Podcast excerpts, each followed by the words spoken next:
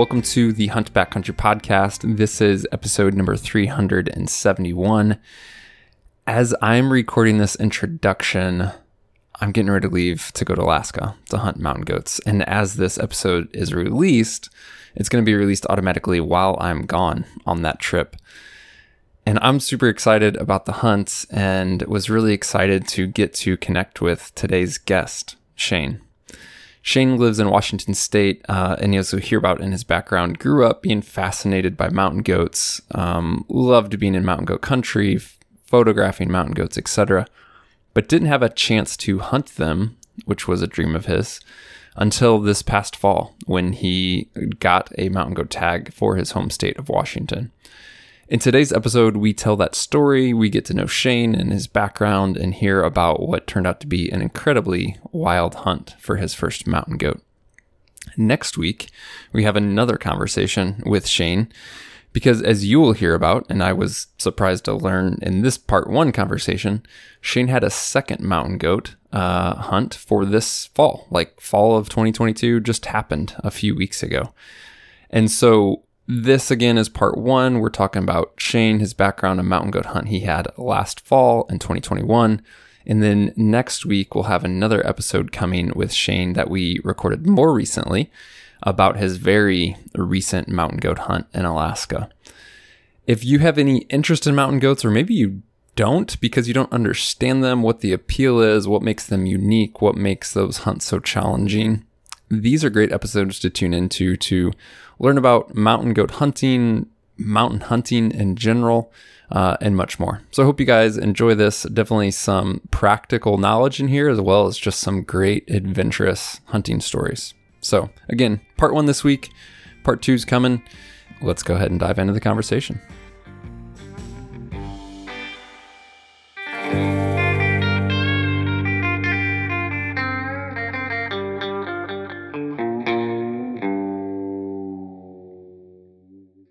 Well, Shane, welcome to the Hunchback Backcountry podcast. I'm excited to chat, man. Yeah, thanks for having me. This was a unique uh, episode the way this came about because one, I don't know you at all, and two, I reached out kind of blindly uh, just yesterday, and it happened to work out with the schedules to align to just like record the next day. So Yeah, I think we're both getting to know each other on this conversation. Absolutely. Uh, but for context, for listeners as well as myself, just like a quick intro and background, and then uh, after that, I can talk about why I reached out to you. No worries. Yeah, my name's Shane Vander Giessen uh, from Lynden, Washington. So basically, far northwest corner of Washington State. I live like half a mile from the Canadian border. Um, Nice. Grew up hunting my whole life. Uh, mountain hunting is my passion. So you know, if I love hunting, but specifically, I just love being in the mountains. Uh, so every day I can be in the mountains, is good. And uh, as as a kid growing up, mountain goats were always my favorite animal, and I just love them. And so Yeah. I know you mentioned earlier that hey, I, I know you like mountain goats. That's why I called you. So um, yeah, I. I do. I love mountain goats, and I got my first goat tag last year uh, in Washington State, and was able to harvest a great winter billy, which was awesome. So um, it was Yeah. a like dream dream hunt, 25 years in the making, and finally had it. So it was pretty fun. That's awesome, man. Yeah, so I I came across your Instagram and I don't I'm not even I don't do too much on Instagram, but I'll occasionally get on there and uh I am going on a mountain goat hunt this fall. Uh, similar to you, have been fascinated by by them for a long time. Very dissimilar from you. I don't live in mountain goat country. So my affinity for them has been very remote. And I know that you've spent a lot of time, uh, even before you had a tag, like observing goats, doing photography, all kinds of stuff. So we can talk about Yeah. that. But Yeah. yeah, essentially, I found your profile on Instagram. I was like, gosh, he's got some great photography. And then I've seen like glimpses of your hunt because you've Mhm. posted some like stories and quick videos, but I don't know like the context or really how the story went down. So I'm anxious to hear about that and kind of talk about uh, goats in general. So I, you, so I saw your profile. I'm like, who is this guy? Because it's like Mountain Goat Media, and then found your name, and of course Google stalked a little bit, and then you were on Emery's podcast, the Byline podcast, and I know Emery well, and so I listened just a little bit of that uh, yesterday. Um, so I think maybe I have a little bit of context, but uh, yeah, it'll be fun to chat about you and the hunt and all that. But you said mountain goats from an early age. I caught a little bit of that in Emery's podcast. That had to do with your dad, right? Yeah, yeah. My dad, um, he he drew I think four or five Washington goat tags over the course of his life. Just you know, back when it was a lot era. easier to draw them. Yeah, and I always heard stories just about mountain goat hunting, and there was one in particular where he was like he swears it was the world record archery goat, and he just missed it. He shot at it with his bow and hit a rock right in front of it, and the, the arrow ricocheted and missed it. And so when I was a kid, the whole that unit that he had hunted, he he always told about oh I'd see 50, 60 goats every time I go out there, and they shut it down randomly. Um, and so when I was, I think eight, maybe seven, my dad took me on my first backpacking trip. He's like, let's go into the unit. Let's see if we can find goats and see if it really is uh, the population's in demise. And of course, we went out and uh, one night out there, we found 132 mountain goats. And uh, wow. uh, there were big signs at the trailhead, please report goat sightings. So we go to the Forest Service and they were, and we were like, hey, we, we saw mountain goats. Well, how many did you see? And I was like, I saw, you know, seven year old me, right? So 132 of them. And the, and the guy like gets down on one knee and he looks at me and he's like, you know, I've been working here a long time and I've never seen more than 20 goats in a day up in that country. And I said, well, you obviously don't know where to go, do you? and it just, it just kind of stuck with me. Like for some reason, even though it's the popular trail, even though we saw tons of hikers, you know, you get off the trail a mile and a half and all of a sudden you get into all these goats that you can't see from the trail. And it, it just, they just fascinated me. We also saw Wolverine that trip uh, stalking two wow. uh, twin kid goats, which is really cool and like super rare. Um, yeah. And so just the whole adventure just stuck with me me. And it was like, this is what I want. I want to be in mountain goat country. I want to see mountain goats and I want to hunt a mountain goat. And it was like from age seven, that was my goal. so I just always loved them. And so growing up, you know, after I got out of, you know, when I was in college and stuff, I got into photography and mountain hunting. And it was basically where I would hunt was where you could see goats. Uh, and then I couldn't hunt the goats, right? I could hunt bear mm-hmm. and deer, but that's how I searched out places to hunt. Where are there goats? And so th- now that whole Mount Baker herd, which is one of the, at, I think it's the biggest herd in the lower 48 of goats. There's like 480 in that herd.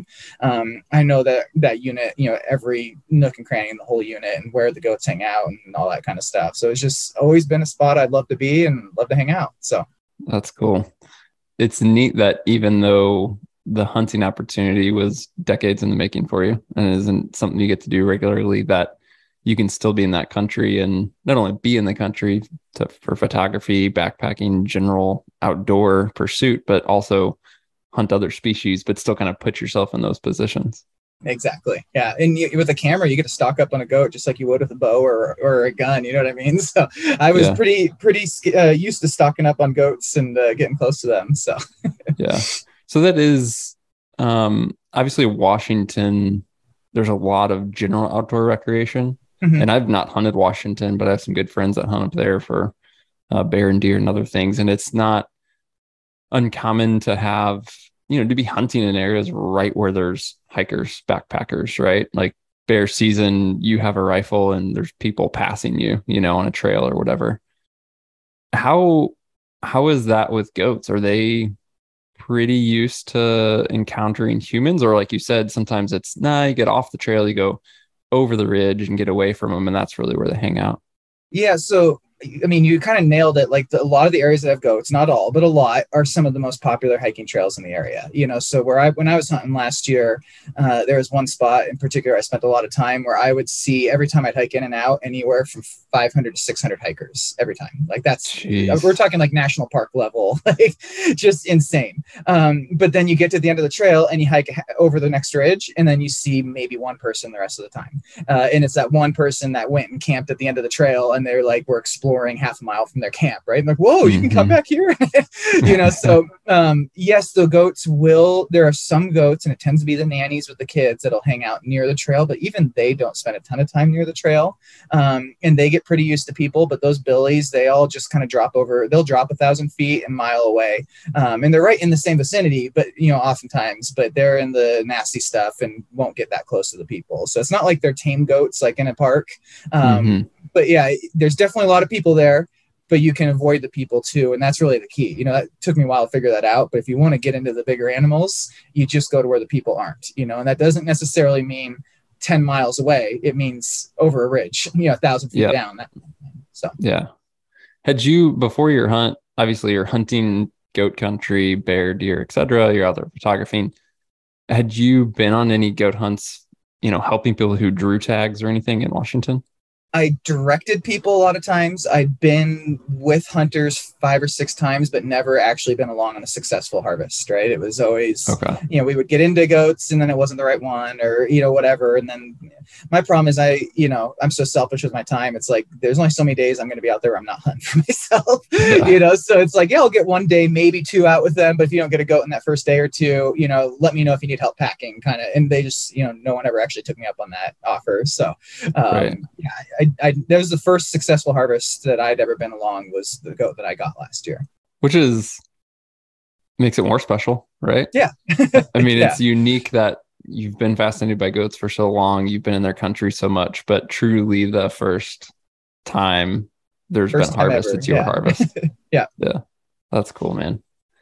So it would um tell me about the process. So I know I believe as a resident it's point based, but then there's like a cap to that, or what what is the process for Yeah, so, so Washington, Washington. yeah, Washington's point based. So uh, it's you can apply for a point for every species. Your and then however many points you have, your name is squared in the hat. So if you have 20 points, that means your name's in the hat 400 times.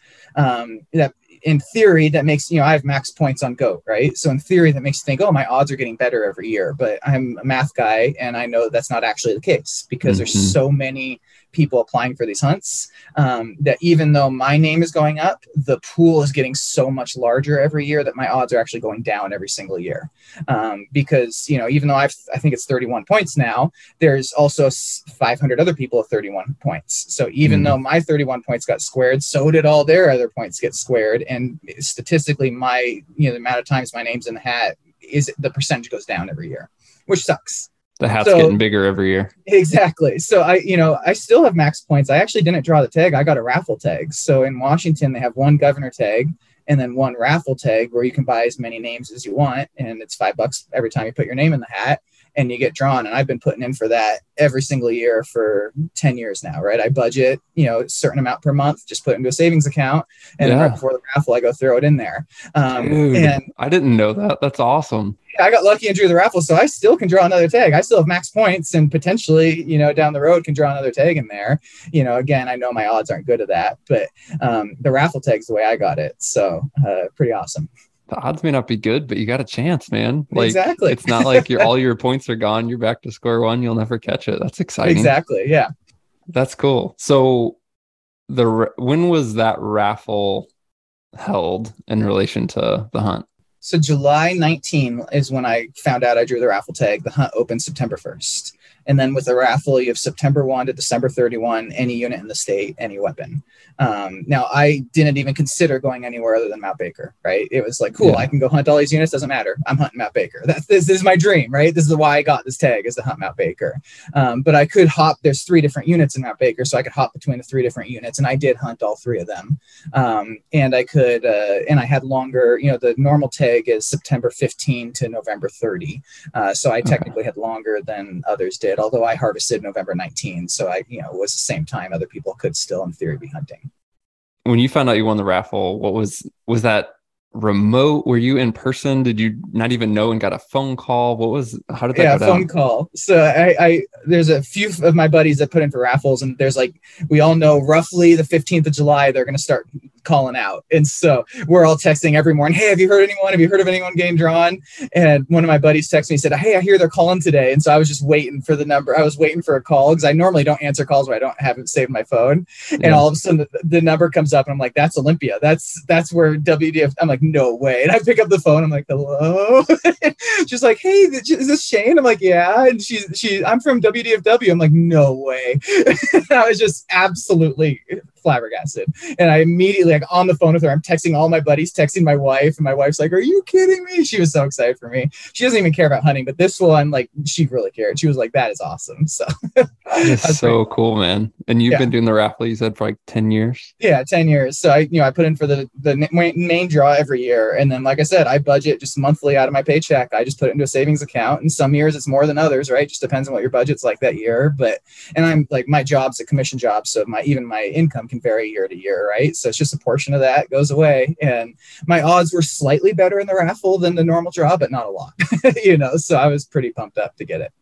Crazy. So uh I said I listened to part of a podcast when you were chatting with Emery, and honestly, I was like multitasking, had it on while I was working, but I did catch and I pulled a quote because you were this was 2018. You were chatting with Emery, mm-hmm.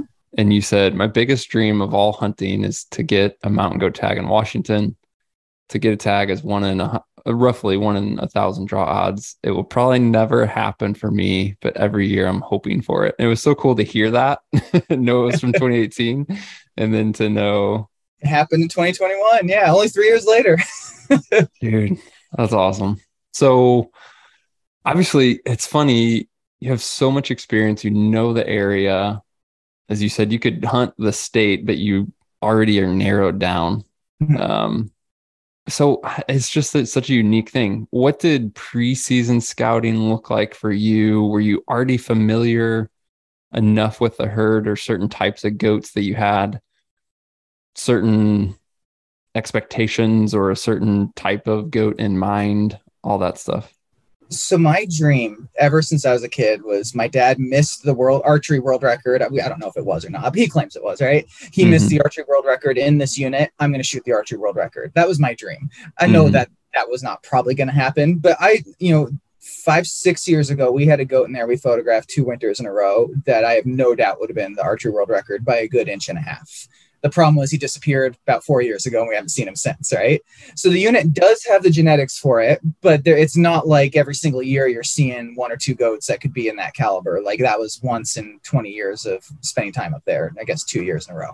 So, mm-hmm. um, you know, I, but we, I'd been in the unit every month of the, of the winter. I knew where to find them different times of the year. I wasn't that worried about finding goats per se, but I didn't have a specific goat picked out. So kind of my thought is, Hey, I want to experience this. I'm going to start hunting day one. Um, and I'm, but it's going to take, you know, it needs to be a a booner uh, well above booner goat with a bow before I'm going to shoot some in September. I want to get a winter coat, you know, and and go around, you know, and, and get a winter goat was kind of my goal. Uh, but we had that drought last year. It was just insanely hot, record temperatures, and I really think it it moved those goat around in areas they're not normally at because I, I did find goats every time I went out, but I was not seeing the numbers I'm used to. You know, spots where I'm used to seeing 30 to 50 goats a time, I would see two to eight, you know. Um, wow. And I just think a lot of, I, and, and I, as the season progressed, I figured out you know, even if I didn't necessarily get to a lot of these spots, they were hanging out almost in creek bottoms in the timber, you know. And so there was a Billy I watched the first couple of days of season. He wasn't a shooter at that point of the year, but might have been later. And uh, he would he would come out, you know, 1500 feet 2000 feet below me come out of the trees and feed for an hour and then go back into the trees and you want to see him for three days um, hmm. and so it was just it was you know my scouting early was hey let's get my son out there and my daughter out there let's show them goats let's figure out where the big herds are hanging out. Um, but it wasn't necessarily where i anticipated them hanging out. And so it kind of it, it, was exploring all season long. And really i didn't see i could have i passed a few billies the first weekend of season with my that i could have shot with a bow that just weren't they were only three four year old billies. Um, and then i never saw another billy until mid-october. Um, you know or another billy worth of noting you know worth note at all. Yeah. Um, and yeah, so it was it was hard. Um, it was fun, but it was hard. You know, I spent I think I spent 19 or 20 days hunting up there. Um, you know, and passed on over the course of that time. I passed on five or six billies that were four years old or younger that just weren't weren't what I was interested in. Yeah. Um, and then October 19, I and I did pass the billy I shot on October 19. Um, and I he was six and a half, and I was you know I was like I just don't think he's huge. I don't think he's that Booner caliber and I'd shoot him in November, but I'm not going to shoot him in October. You know, because when he gets another five, six inches of fur on him, that's a different story. Um, but for now, he's not quite good enough. So that was, you know, the only big Billy, and he didn't score that well, but it was the only big Billy I saw in the whole hunt. Um, was that one that I did end up shooting at the in November. As you said, with this tag, you have such a long time frame, even longer than the other tags. Yeah. But at what point does the do the conditions make it to where like is that even huntable right? And, and, maybe it is i don't know but there... no you're you're nail that's always the risk with these units. So if you look at the success rate on the mount baker hunts it's like 40% over the last five years. Um, and it's not because it's that hard to shoot a goat. It's because so many hunters say oh i'm going to shoot one with a winter hide. I'm going to wait till late no, late october. And in the years that you get snow you may get snowed out of the unit altogether. Um, and so, like, we have a spot where um, every Thanksgiving we'll try to go in there and photograph goat in the rut. And over 20 years, I would say 16 out of 20 years you could do it. Well, last year you couldn't get there. and so mm-hmm. and we had like uh, up in Whatcom County, we had these like literally like you know national news floods. You know, people houses under nine, 10 feet of water. I got flooded out of my unit for uh, for ten days straight, where you literally couldn't even get to the mountains if you wanted to because all the roads were covered in water. Um, when I finally did get up there, literally, I'm talking six foot wide old growth trees across roads, l- landslides everywhere. It was crazy. Um, and so by the time mid November rolled around, I was starting to get a little nervous because it was like I'm used to. I know where to go in November. I know where to go in December, but I can't get to 75% of the spots I'm used to going to. And even the ones I need to go to, I need to cross a river to get there. And that river is raging. like, yeah. You know, we were talking about, okay, are we taking a, are we going to take a pontoon boat up there just to cross this river that we normally walk across? You know what I mean? Like wow. it was, it was crazy, you know, and so that part made it difficult. Um, and if you saw our story, I mean, like the, the goat I shot, we had to hike up a riverbed um, and we we waited 10 days after the flood for the water to come down. And even still it was i'm talking november 19 in snow in in chest waders and i was above my belly button crossing that river 22 times uh, on the way up just to get to where that goat was uh, and then pack it back down that river again which was i mean it was awesome but it, it was it was an adventure that's for sure. Dang. So winter coat in that area is that you did you say late October or is that more into mid November? I, I, mean, mean from September 1, they're going to have about an inch of fur to November 19. And I got my goat, it has about 14 inches of fur. So that's how much it's going to grow from September 1 to November 19. By mid October, you're talking six, seven inches, right? So that month, that October 19 to November 19, I gave it 31 days. Um, Still added lot. five, six inches to the fur. It, I mean, it's a significantly different goat uh, in appearance. Yeah. Is, is the October goat still a trophy? Of course it is, right? right. But uh, it, it was just something that, you know, I, I was ready to wait, and I'm I'm glad I did. But it, man, was it? it was an yeah. adventure. Yeah, dang. So you said mid mid October you passed on this Billy. Yeah. And then mid November you harvest them. Yeah, this is a spot I'd never been all my years up there. Uh, my dad had told me stories, you know, way back in the 60s and 70s. He said, Yeah, there's some guys that used to hike up there and they would shoot goats up there. And I was like, Oh, cool. And then I was hunting like literally nine miles away and I glassed a goat in that drainage from nine miles away because you can see the little white dots on the hillside. And yeah. I was like, Well, I'm not finding goats anywhere else. I might as well go up there. my buddy and I went up. And at that, in mid October, it was easy going up the creek, right? The creek was low. And literally, we're hiking up to the creek comes out of the glacier from Mount Baker. Like uh, I went to where the glacier is there and the creek is coming out from underneath the glacier. That's where we're hiking to. And uh, we hiked up there and saw this goat. And, you know, we, we studied it and studied it and videoed it. And we both said, I just don't think it's a shooter yet.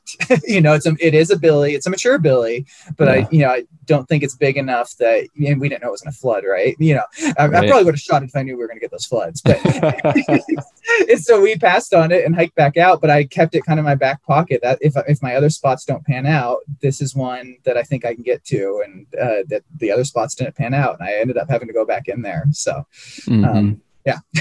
and this is, you, this may be a hard question because you've obviously spent so much time looking at goats. And as you do that and you get familiar with an animal, you begin to have an eye for them without being analytical, right?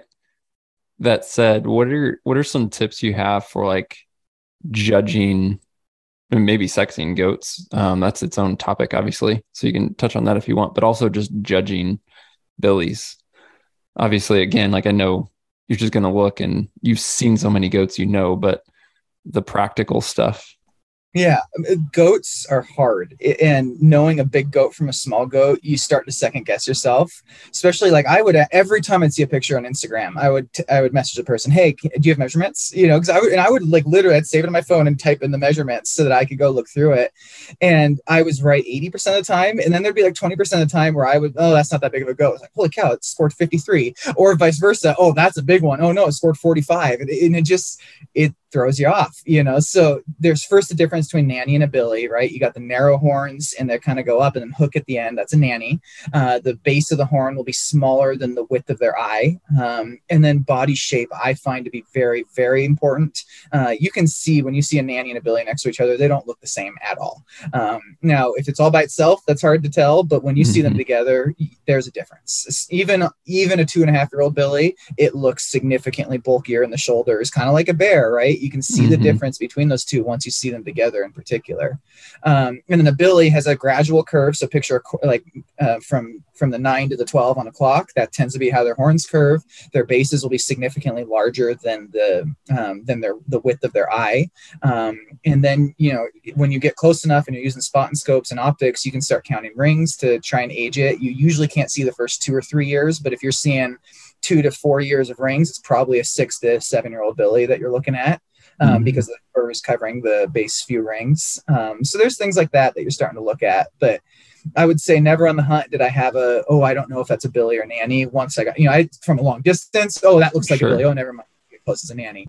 Um, but when you get there, you know, I, am used enough to it. It wasn't difficult, but judging how big something is, you know, we, I went and looked through that video of the goat. I ended up shooting seven, eight, ten times, you know, and it was like, am I misjudging it? You know, I can see the ring, so I know it's an older goat, but I don't, I just, I didn't feel like it had the mass, which was exactly correct. It was a 10, 10 and an eighth inch Billy but the mass is only five and an eighth. And in that area, there's usually quite a bit of mass. I expected, you know, closer to, you know, five and three quarter for a Billy that, that old and that size, you know, I just, that particular drainage yeah. did not have mass genetics apparently. So hmm. it is, I would imagine, I mean, like bears, sometimes you can just get deceived when you don't have the comparison, not only on sexing, but just judging size, right? It's Absolutely. like everything's different when you have a couple or a few animals together to compare off of each other. And then when you don't have that, sometimes your eyes just so deceiving, man. Uh, comparing it to bears is the most accurate. You know, I, I've seen, you know, you, have probably seen it. Bears, you can you think you know, and then you get close. Oh, it looks like an okay bear. Oh, wow, it was huge. Like, the biggest bear I ever shot. It was a Booner bear. I didn't know it was big until I until I started packing it out, and all of a sudden I'm like, "Holy cow! This thing, this thing why is my back so sore?" It turns out it was a, a 21 and a half inch bear that you know, and, like which is just giant for the area I was hunting, and I had no clue, you know, because it was lanky and had long legs, and I just didn't anticipate it being a big bear. But once you kind of put it into perspective, you're like, "Oh wow, it's actually a really big bear." It's very similar in goats. You just yeah. by themselves, they can be difficult, you know. Yeah. So you just look and look. The good thing with goats is they're not that spooky, right? They'll they'll often just stare at you for like 30 minutes, like without moving, like just look at you and then turn their head and then look at you again. Um, you know, so you'll get your opportunity to look at it a vast majority of the time, especially if you're three, 400 yards away from it. Their, mm-hmm. their defense is getting in the cliffs. It's not running away fast. So mm-hmm. you get a lot of opportunity to study them usually. Yeah. It, um, you harvested with a rifle, right? Yes. Yeah. So, at what point so, was there a, a certain point of the season where you went from bow to rifle, or what was that like? Uh, so when I went and found this billy in October, I had both my bow and my rifle with me, and I got in this particular drainage. I was like, "Yeah, there's no way, there's no yeah. way I'm getting one of the bow in here." Um, it was just straight, you know, both sides of the creek, you know, because it's where the glacier carved, right? Both sides mm-hmm. of the mm-hmm. creek. I'm talking 50, 55 degree slopes. Uh, and if you you probably see my Instagram, there's a video where I say, you know, cameras never capture how steep something is. Now look at this video, and you're like, "Oh my goodness, that was really steep." Yeah, it was really steep. Um, it was scary steep and uh, and so I was in there once, and I was like, I'm not taking my bow back here. Like I- am taking a rifle. Um, so by the time the floods came, is when I put my bow away. Um, before okay. the floods came, I was taking both with me and was like, hey, if, if it's in a spot I can stock, I will. And then as soon as the floods came, it was like, if I get an opportunity to Billy, I need to take one right now. So like, I'm taking the rifle with me, and uh, mm-hmm. it was again where this Billy was not a chance in the world could I have got it with my bow. I don't I don't think it would have been possible. So. Mm.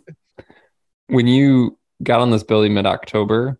Is that the only area, only drainage you hunted until you harvested? Did you kind of put all your chips in that basket, or I went four or five other spots between, you know, between seeing him the first time and getting him the second time. Um, yeah. And that, there was one Billy I saw, which I think it was from a distance, but I, it was a big Billy. And I went and chased him three more times, just couldn't, couldn't locate him. I saw him one time in a spot you couldn't get to. And then I went two more times and couldn't get there. And then the road washed out and it was like, okay, that one's out, you know? So, mm-hmm. um, yeah, it was, uh, yeah, I tried a few other areas, and then before I came back to this one. At what point did those floods really hit? Want to say November 10 or November 9, November 8, somewhere in that range. Because okay. I shot mine November 19, and it was more than a week after the flood hit before I could okay. get into the unit again. All right. Um, yeah. And and even then, when I drove up, I drove through you know two feet of water over roads to get up to the mountains. Like it, was like you're going through farm fields to get there, and there's like two feet of water over the roads, and you're just like you're driving through it, you know, up to almost the floorboard of your truck. You know, I'm assuming not knowing if you're actually going to be able to get up in the country at that point. I didn't know anyone else had been up there yet, you know, so yeah. we were we were just exploring and hoping for the best, and we I mean we made it out two days in a row, you know, and I got him, but um, yeah, crazy. You you said crossing like 22 times to get up to him. Is that yeah. had you spotted him from a distance before you made that approach or were you just going, "Hey, he was up here. Let's get up there and see if he still is. See if we can find him." Yeah, pretty much. yeah. yeah, we uh so I went first so I said I spotted another Billy. We tried to locate him three more times. That's the first day I went there, couldn't find him. Um, we only saw one goat that whole day, and it was like usually we'll see 30 or 40 in there. And I'm like, okay, obviously the herds aren't hanging out in there right now, so let's let's go to our other spot where we saw that Billy in October. And we went up there, and in October we didn't see a goat until we were four miles up that creek drainage. And it's a big glacial creek. It's you know, it's no vegetation in the drainage. It's 120 yards wide, and that creek just like meanders through there and changes course all the time and it's the big old boulders that are you know like the size of a i mean i don't even know. It's just huge like you know and mm-hmm. rolling all over the place and uh, glacial silt in there. You can't see the bottom of the creek you know so you're trying to judge by the ripples how deep it is and that kind of stuff. And we went in and it was you know seven inches of snow on top of that stuff. We're wearing hip waders and it was like let's just go. And the worst crossing was the first one and it was a little bit sketchy. And then we're like, okay, we know it gets better from here. So we just started hiking and you just, you know, you, you you're hiking out, you're trying to stay on one side of the creek and then the creek channel hits that, that side of the hillside and you yeah. cross again and cross again. And I think it, if I recall correctly, it was 22 times that we crossed uh, on the way up and it was more on the way down because it was dark, you know, so we couldn't even see, you know, we weren't able to follow tracks or anything because you cross so many times, you just kind of lose where you've followed. And yeah. Um, it was an adventure. were you just going in for the day, or were you carrying like? Yeah, we were day hunting it. Uh, we did not have a camp with us, which might have been smart. Um, you know, we started hiking about an hour before light, so we were we were crossing in the morning with headlamps, and then you know it took about two hours, two and a half hours to get upstream, and it was really foggy and we finally get upstream. I'm like, hey, I was telling my buddy, this is where I saw it in October. He was just around that corner, and we look up the hill, and there's a goat standing there, just looking at us. Like literally, it was just like right there. Oh, look, there it is. And, and so we we get our spotting scope on it. It was 300, and I think it was 374 at that point.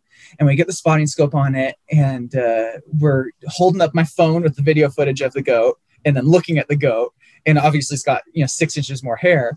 And I'm like, it's the same goat and I'm like, what do you think? He's like, yeah, it's the same goat. And then, and then we turn, you think it's the same goat? Yeah, it's the same goat. You know, because he was all by himself. And we were like, we need to be sure it's the same goat. And after like 15 minutes, we're like, it's the same goat. Let's shoot it. And, but it was the only goat we could see. And I was like, well, maybe there's like a rut fest going on and all the goats have come in because there were only six goats in here last time we were here. Maybe there's like 30 here. Should we go around the corner?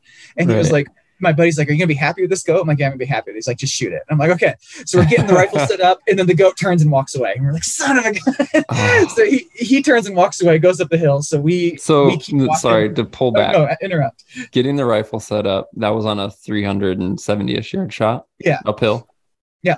What Way type uphill. of, so what, what were you doing practically? What did that, what would have that rifle set up that shot look like positionally? Like what support were you using, etc.?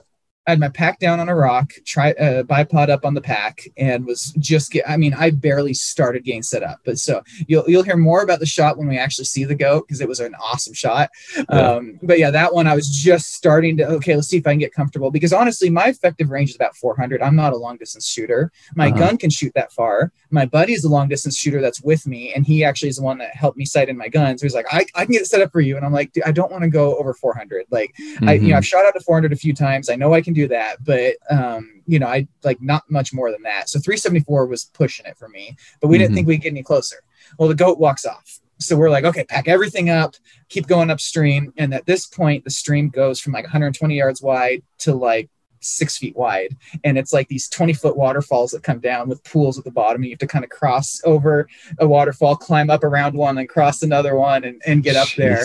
And we're on the the same side of the creek that the goat is on and we're just catching a glimpse of a goat go through a rock here you know way, way above us. And i'm like I, I see a, i see a goat and let's get on it. And we knew there was more than one goat at this point because we had seen more than one now. And it was like okay is that the right goat i'm not sure. And then we disappear again and go behind a rock. And so i'm getting my gun all set up and he's like i'm going to cross the creek the other side see if i can get a better view. You know just get you know just that 15 20 yards further away.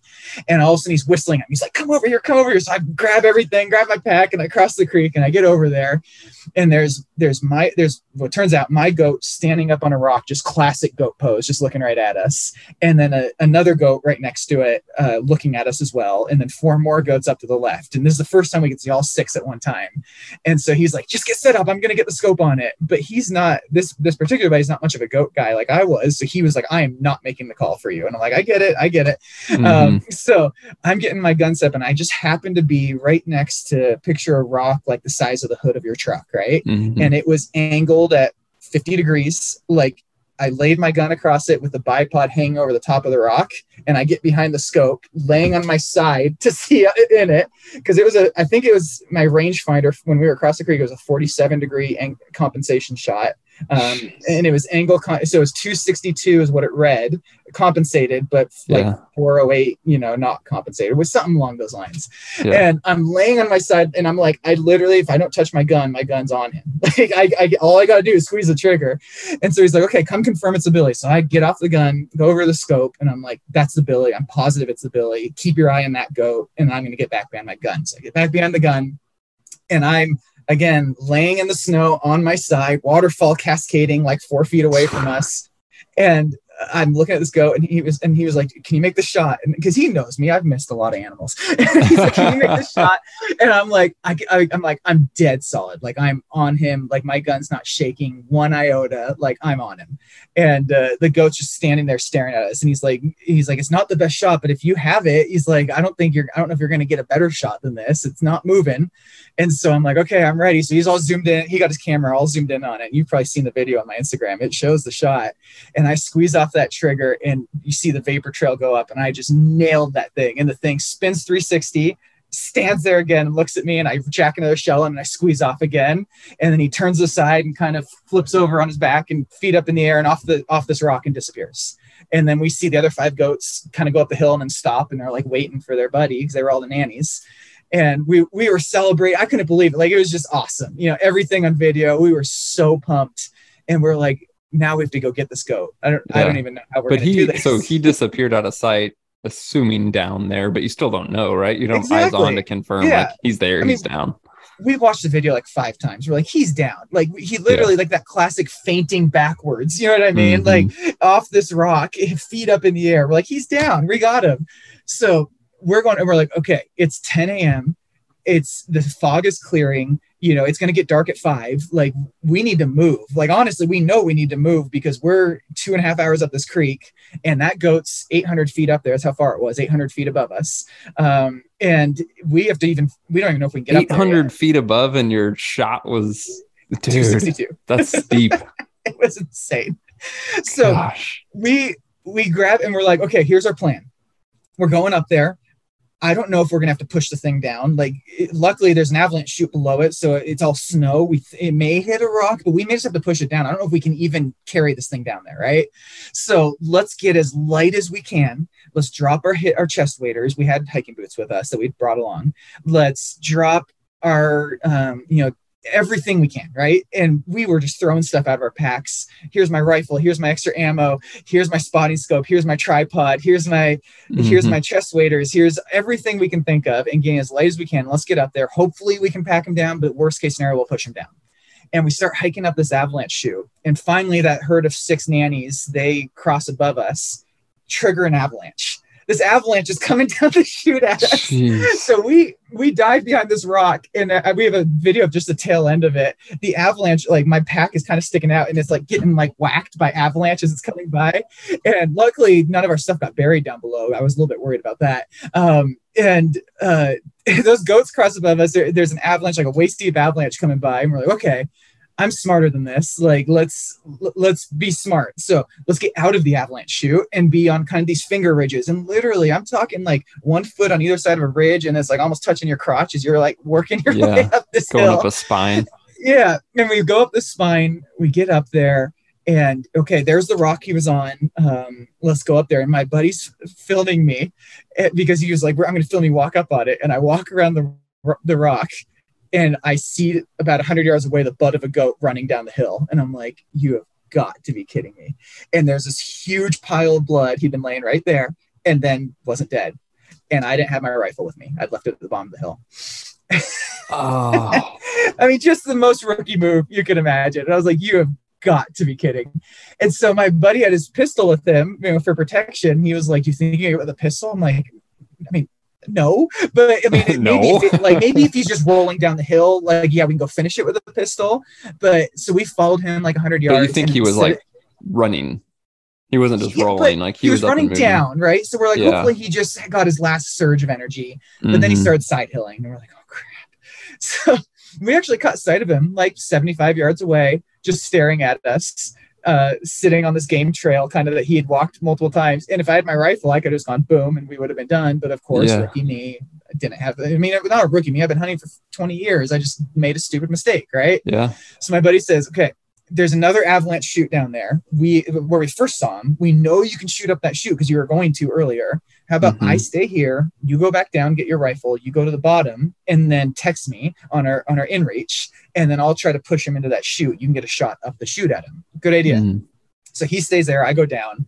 Um, I grab all our gear, th- tie, throw it in my pack, and then I hike down, you know, the 600 yards to the next chute. And then I text my buddy. He's like, "Yeah, he already walked through the chute." "Oh my goodness!" So he's like, "You got to come up here." So I was like, "I'll just walk up this chute. This chute looks like it might be easier." It wasn't. Um, so I start climbing up, and the first like three, 400 feet are pretty good, and then all of a sudden I get to like this I don't know, 10, 15 foot cliff band it, with like six, seven inches of snow on top of it. And I'm like, okay, it looks like if I can get just past this cliff band, it's just, you know, keep going from there. So I kind of like, I, I have crampons on and I'm like toe picking into these cracks in the cliff and like wedging myself up. And I get up on top of it and I keep climbing. And then I get to like the 70 foot cliff band. And I'm just like, at this point, I'm like 150 feet from my buddy, and he's just waiting for me to get up there. And there, but there's a 70 foot cliff between me and him. And it was just because they had that seven inches of snow, it was so deceiving how steep it actually was until you were Mhm. there. Like he should have texted me and said, Hey, maybe go back the other way. But Yeah. even from where he was, it didn't look that bad. But once I got on it, you're like, Oh my goodness. So I'm taking my trekking pole. And if you've ever skied or anything, it's called a snow anchor. You bury your pole Mhm. horizontal uh, in seven inches of snow, and it gives you enough friction that you can kind of pull on it. And I'm going as high as I can, bury it, and then toe picking my crampons and pulling myself up and then laying on this cliff band. Like I'm talking like 75 degree slope and then doing that again. And it, it took me like an hour and a half to get the 900 feet up to my buddy. Um, he was above me and he was like, Hey, yeah, this, this avalanche chute is too steep for us to cross. So we need to backtrack. So we backtracked out, get up above the chute and there's like this these slide alders which it's like these trees that lay on their side on the hill and they're like six inch in diameter but they're like 80 feet long because they lay way down the hill and then grow out. And they all had seven inches of snow on it but you can't like stand up and walk through them. So we would kind of like get between two trunks and like roll over on our side to get through them dumping snow on us as we're doing it. And we finally get over the chute and we're like okay he's like okay so our goal is let's try to drop down on the goat. So at least if we push him he's going downhill which that was a good move right? So we go down we found his bed with more blood in it. We're following his tracks and we saw him three or four more times. He'd be like 120 130 yards ahead of us. He'd run a little bit and then stop and then we would get to where he was. There'd be a little bit more blood but he had run again. And we did that. We played cat and mouse with him four or five times. He had dropped probably halfway back down to the creek at this point uh, which was the only blessing of all this right Mhm. um, at this, I mean, at this point, it's almost two o'clock. We shot this at 10, this goat at ten, and we're still chasing this thing. And, And you, sorry, real quick, you did get two shots in him. You got both. two shots, and I hit Yeah. him both times on video. And again, it's on my Instagram, so you guys can go see it. I mean, I'm sure I'll get some judgment. I mean, it, and I we figured out I hit it first time. I hit it in the sternum, broke the sternum, didn't kill it. Second time, I just hit him a little bit to looker's right, his left, and shot right Left through his shoulder. hand bone. Basically, I broke that front shoulder. So he had a broken sternum and a broken front shoulder, um, and bleeding everywhere, and he still lived. You know, I must have Mhm. just missed the lungs and the heart, but Mhm. you know, I mean, this goat's hurt.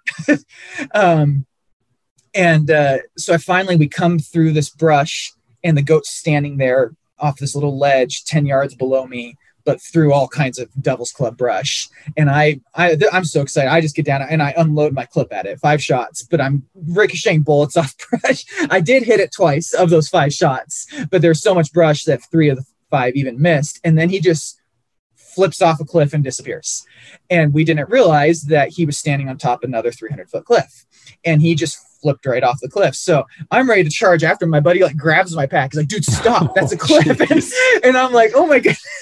so um we we slowly worked our way like this we, we just kind of stayed on top of the cliff like it's this 400 foot cliff and finally after like 200 yards side hilling we could see down and see him down there okay we got him the goat's dead we're good now we have to get down to him so then we just kept this cliff which slowly like as you side hilled would get closer and closer to the creek. And we finally got to a point it's about a 100 foot cliff now instead of four- 300 and there's this little seep going through with devil's club growing out of it. And I, I don't know if everyone's familiar with devil's club. Basically it's like you know two inch diameter thorns that have hooks in it um, and they're terrible. And we would have to we would hold on to devil's club and lower yourself down until you could stand on the one below you and then kind of crouch down hold on to the one you're standing on lower yourself down again.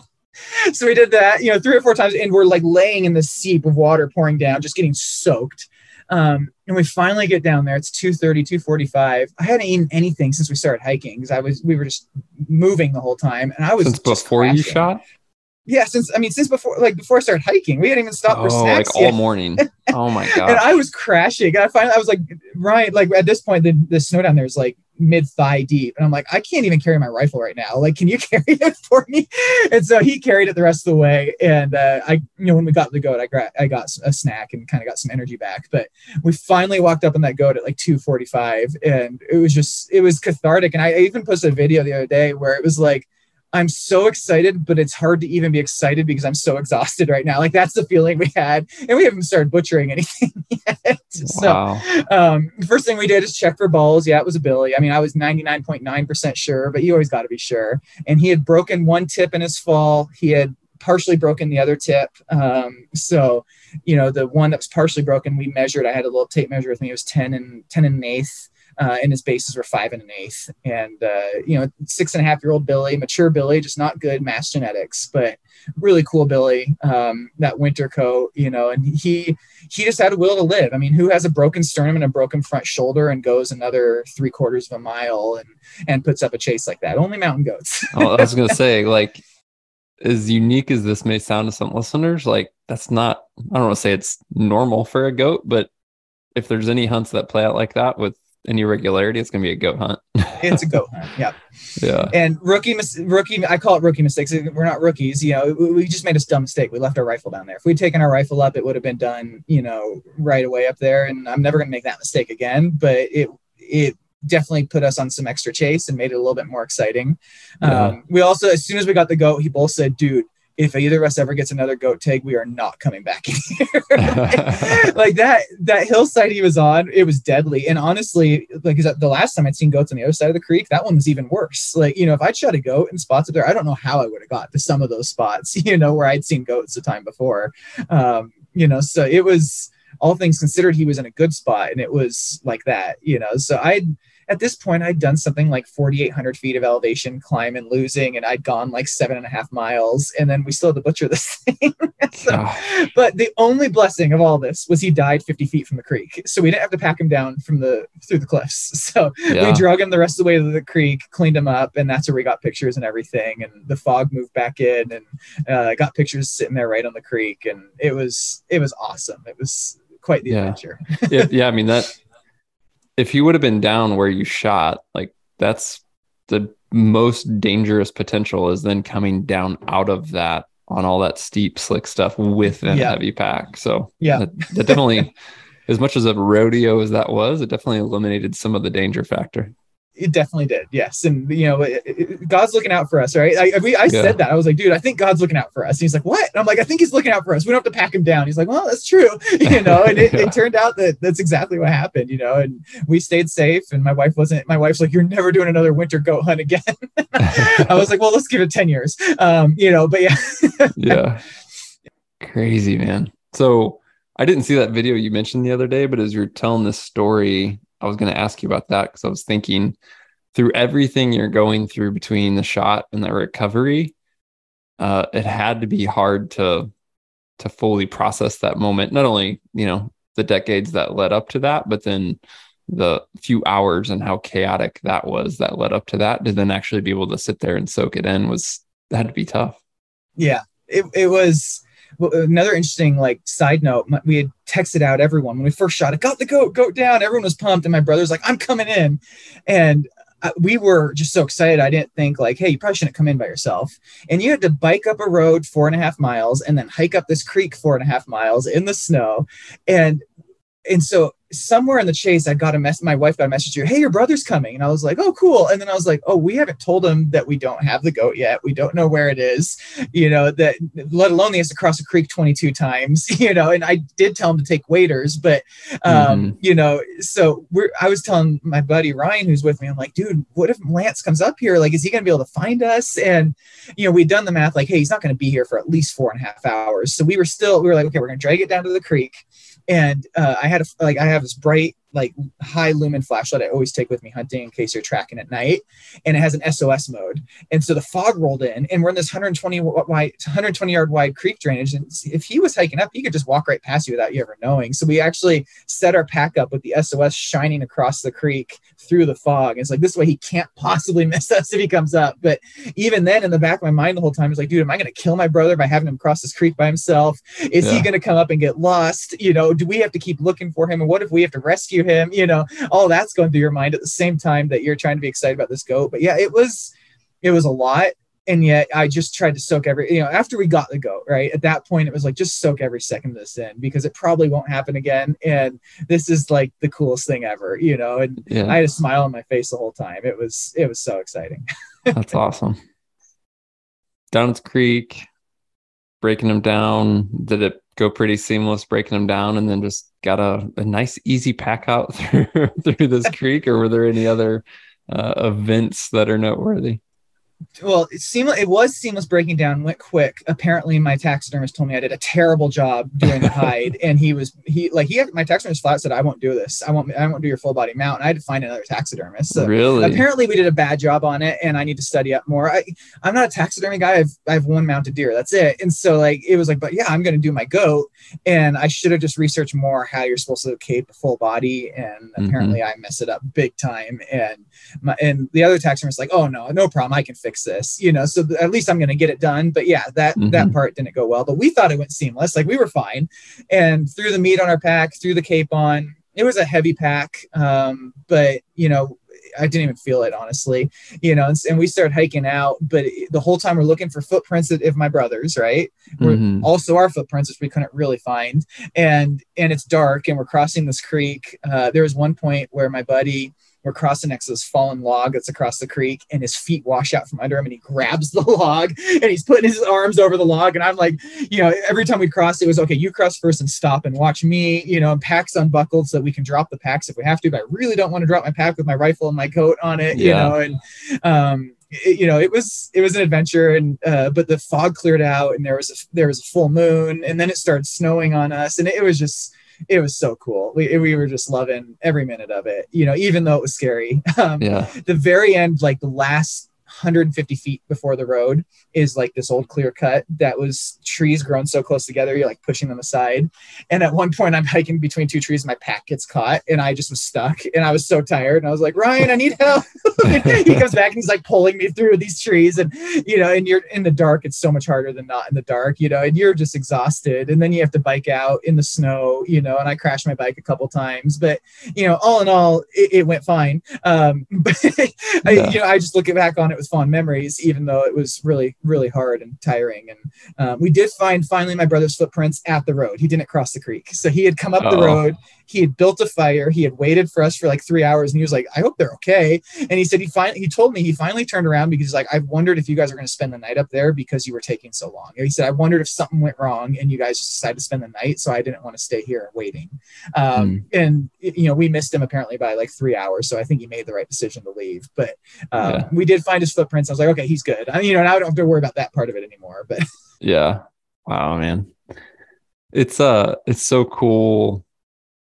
You know, I I like personally wrestle with photos and videos and stuff of hunts because I don't have any interest in like sharing that necessarily publicly for whatever, but having them for your own sake, like to relive those memories, and then like yes, having them to share publicly for like people who want to, like because it's such a unique experience. Yeah, um, it's so cool that you have your own photos and videos to even what you've posted on Instagram to like you know it's been cool for me like going for this goat hunt and like seeing what you've gotten into and relive that. It it's like the good side of hunting media, if you will, right? And and that's really like my my Instagram handle is Lone Goat Media, and it's not a company, right? It's just that I I like my mountain goats. It's really how I came up with it, and I was just like, cool, I'm going to make this. And my goal in it is really, I think I always have hesitation of what do I post, what do I not post, what do you make public, what don't you? And really, my goal in hunting is I want to share my love of the mountains and my love of hunting with people. And I have a very broad mix of followers. Like my, I'm my family and I were into CrossFit a lot, so like all my CrossFit friends are on there, and tons of them are, you know, would be would probably be anti-hunters or at very minimum have no knowledge whatsoever of hunting. And so how I phrase my stories and how I post things, it's really in the goal of I'm assuming you don't know anything about hunting when you read this, and I want to share why this I'm so passionate about this and why I love this. And this is I I think, and I'm sure you you probably agree with me, right? I think hunting is the most ethical way to get my meat. Mm-hmm. I think that what I do, I'm getting 100% organic, you know, free range. Like uh, where I'm hunting, this is these haven't even been out of a field, you know what I mean? Or they haven't had alfalfa. This is like as organic as organic can get. And I share meat with all my CrossFit friends. Like I'll bring a cooler of meat, and that thing's gone in 10 minutes, right? And um, the amount of people that have told me, I mean, in the hundreds that, you know, I was always anti-hunting or I didn't know anything about hunting and I just love watching your your stories.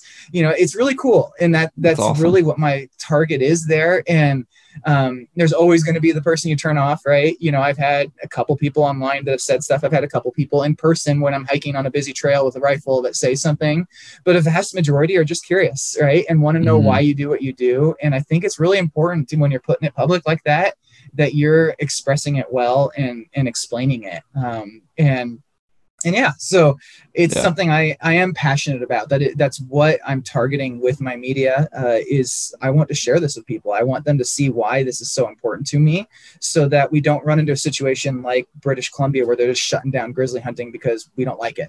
You know yeah, what i mean? Like the perception. um, yeah i can tell you no one that follows me i would i believe right would ever vote to shut down hunting because now they've seen it and know what it's about. This isn't about you know get the biggest trophy and share it. And uh, uh part of that was the hunt get the biggest trophy. And right. i did my best to explain why I'm trying to do that, right? Um, mm-hmm. And a lot of people ask me, "How's the meat?" The meat was terrible. It was as tough as leather. It tasted. when you cook up those steaks, it smells like you're in a petting zoo. Um, you know, but we but we ate it all. Um, you know, and I yeah. shared it with my a bunch of my CrossFit friends. Are like, "That meat was terrible, but it's really good. It's really high in protein. Um, the burger's fine." And we made summer sausage. The summer sausage tastes amazing, but it makes your breath smell like a petting zoo. Um, it's really unique. I've like I've had bear, I've had sheep, I've had deer, I've had elk, I've had moose. None of it was like like the goat had a unique one. So really, um, I drew. I actually. Uh, you may not know this. I drew another goat tag this year in Alaska. No, so I did not. I'm going up to Alaska in yeah. just over a month a month and three days. And uh, and my wife is like, "Oh man, we have to have more goat meat." And I'm like, "Oh, don't worry, I'll make summer sausage. We'll, we'll be fine. I'll I'll make it work." But yeah, yeah, dude, I didn't even know that. So what? Uh, where is that hunt and how did you do you have family up there so or did you have to do a guide this is a draw hunt i wasn't it was not a good draw odds. It was just I had a buddy who was following my hunt on Instagram that was helping me, like, hey, I saw this goat. What do you think? And he's a guide up there. He's yeah. like, you know, you should apply for where I guide because you're gonna see like 10 goats like that in, in one hunt. And I was like, oh, cool. And, and I was like, what are the odds? And he told me, and I was like, oh, I'll never draw. And he was like, yeah, and I was like, I can I can make it work if I draw, right? If if. I beat the odds. And right. I put in first time ever putting in and I drew. Oh man.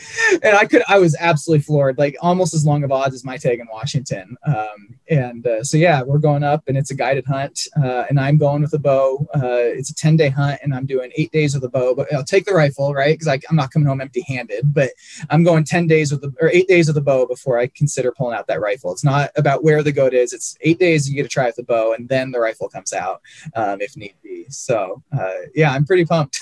Dude, that's cool. What about goat hunting? Whether that's last year's goat or this opportunity to go to Alaska is a broad question, but is noticeably different to you in terms of like preparation, gear, etc compared to all the other hunting you do right because like you even said like you'll you'll hunt in that country for bear but that's a different type of year different type of thing or maybe something unique that you're finding from this Alaska experience? Like what stands out as a difference for you?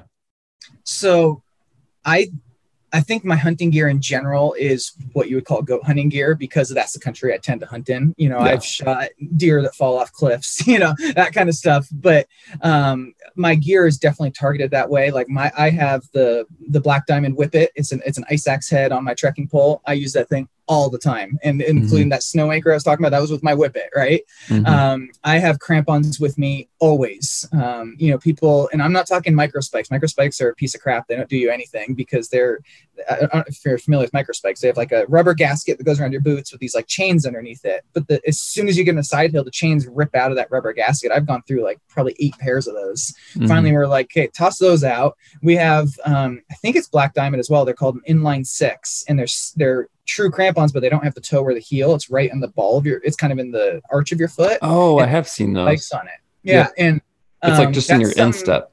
Yeah, that's instep crampons. Yeah, so that's yep. something I have with me all the time. From I'm talking August one when I'm going up there because I'm crossing a heather slope that has dew on it. That's 45 to 50 degrees, and you take one step on that, and you're going to go down 300 feet. Um, and I got my whippet with the ice axe head ready, you know, ready to, to self arrest. And I have crampons on, even on an August or September deer or bear hunt. Um, you know, so things like that, I think, you know, it's something that I, you know, in the podcast or the things I listen to, no one ever talks about taking crampons hunting. I don't think you need it in mm-hmm. Idaho and Colorado and Montana where it's drier and you don't have that wet weather like we get. But nine out of 10 days in the high country, you have dew on the ground the first two hours of the day, and you step on that heather and you're going, mm-hmm. you know. And my dad and other hunters I know have told me, Oh, I saw deer over in, in, that meadow there, but I couldn't go after it because you couldn't cross the meadow. Well, I can't. you know, I know I can't, mm-hmm. you know, I'm not saying every meadow, right? But there, there's not, if it's got vegetation on it, I can almost certainly get across it with that combination of the whippet and the, and the crampons. So those yeah. are, I would say the biggest unique thing for my we should have had rope and harness on my goat hunt. I didn't mm-hmm. have it with me and I should have. So this year I bought an ultra lightweight harness. It weighs literally like six ounces. Um, and then I have a, I think it's a 20 or 30 meter rope that's again super lightweight, but it's still good enough to support you so that I can, you know, I can re- rappel down if I need to into the right places. And mm-hmm. I've, you know, some years of experience in mountain rescue. So I have that, the skills where I know what I'm doing. I wouldn't recommend that for someone who doesn't know what they're doing, but, right. um, you know, certainly I, I, will have that in Alaska, and my rope and my, and my harness and some rappel gear in case I need to get into a spot where it's not safe to go otherwise. But, mm. um, those goats will definitely put you in places you're not necessarily comfortable with. yeah. It's part of the appeal. What's, um, yeah what were you shooting last year for rifle setup? You know, everything from the rifle to the cartridge to the bullet. And are you making any changes for this year? I know that bow's primary this year, but the rifle that yeah. you are bringing yeah, I have a Tikka uh, 300 Win Mag uh, shooting Barnes TSX, uh, the copper ammunition, so it's not lead. Um, part of it is like my family, we're really health conscious. That's part of the reason we hunt is to get the organic meat. But that lead and meat, like there's a lot of research that shows it actually is really bad for you. Um, mm-hmm. So we're doing the best we can. You know, I don't shoot lead bullets ever. Um, I'm shooting the copper bullets, and uh, that thing shoots pins out of my Tikka. It's pretty amazing.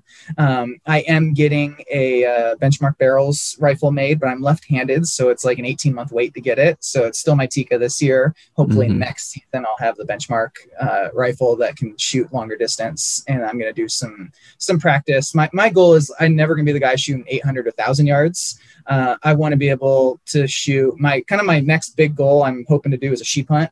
I want to do Dall sheep, um, and I'm saving, I'm putting money away for that. And so I don't want to ever be on a sheep hunt where it's like, hey, that that ram's 480 yards away, we can't get any closer, and I have to pass because I can't shoot 480. You know what I mean? So kind of if I get my effective range of 500, 550, that makes me happy. Um, Mhm. And so that's the goal with that rifle. So it's an ultra lightweight mountain rifle that I'll be getting. But for now, it's this year and last year was the Tikka, and I'm not going to get rid of that rifle. That rifle shoots great. You know, it's just I don't have it set up to shoot that distance. So Yeah, those Tikkas are tough to beat, man.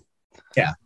Well, cool. I don't want to keep you all day, and thanks for carving the time and telling the Oh, yeah. story. I, for sure, if you don't mind, we'll we'll bug you after Alaska to hear more Oh, stories. You're man. always welcome to bug me. I'm happy. I'm I talking mountain hunting, man. I never get sick of it. Not just goats, right? I just love mountain hunting. So I'm always happy to, to talk more. So Cool. Well, you mentioned it's uh, Mountain Goat Media on Instagram. Is there any other resources, it's links? at Lone Goat Media. Lone Goat Media. Yeah, Lone Goat Media. Uh, Okay. And then lonegoatmedia.com is my website. And again, I'm not this. There's nothing financial here. It's just simply I like sharing my fit pictures and sharing my stuff. So um, I'll post all my photos on my website. You can go look look back through 10 years of hunting on my website.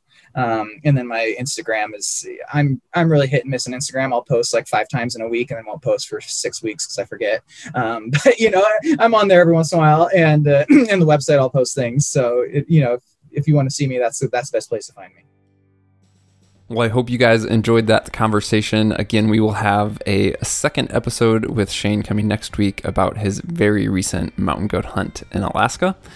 Um, as always, if you want to receive that episode or any other future episodes automatically, be sure to hit subscribe or follow in your podcast app, and you will get those episodes. And if you have anything for us, feel free to send an email to podcast at exomountaingear.com. Or if you have a question you want to ask us, you can look for the link in the show description that says leave a message. You can use whatever device you're on to leave an audio message, and we will answer that on a future Monday Minute episode. I hope your fall is going well. Uh, like myself, you may be out hunting. Um, share that success with us. Reach out, let us know how it goes or how we can help. We'll talk to you soon.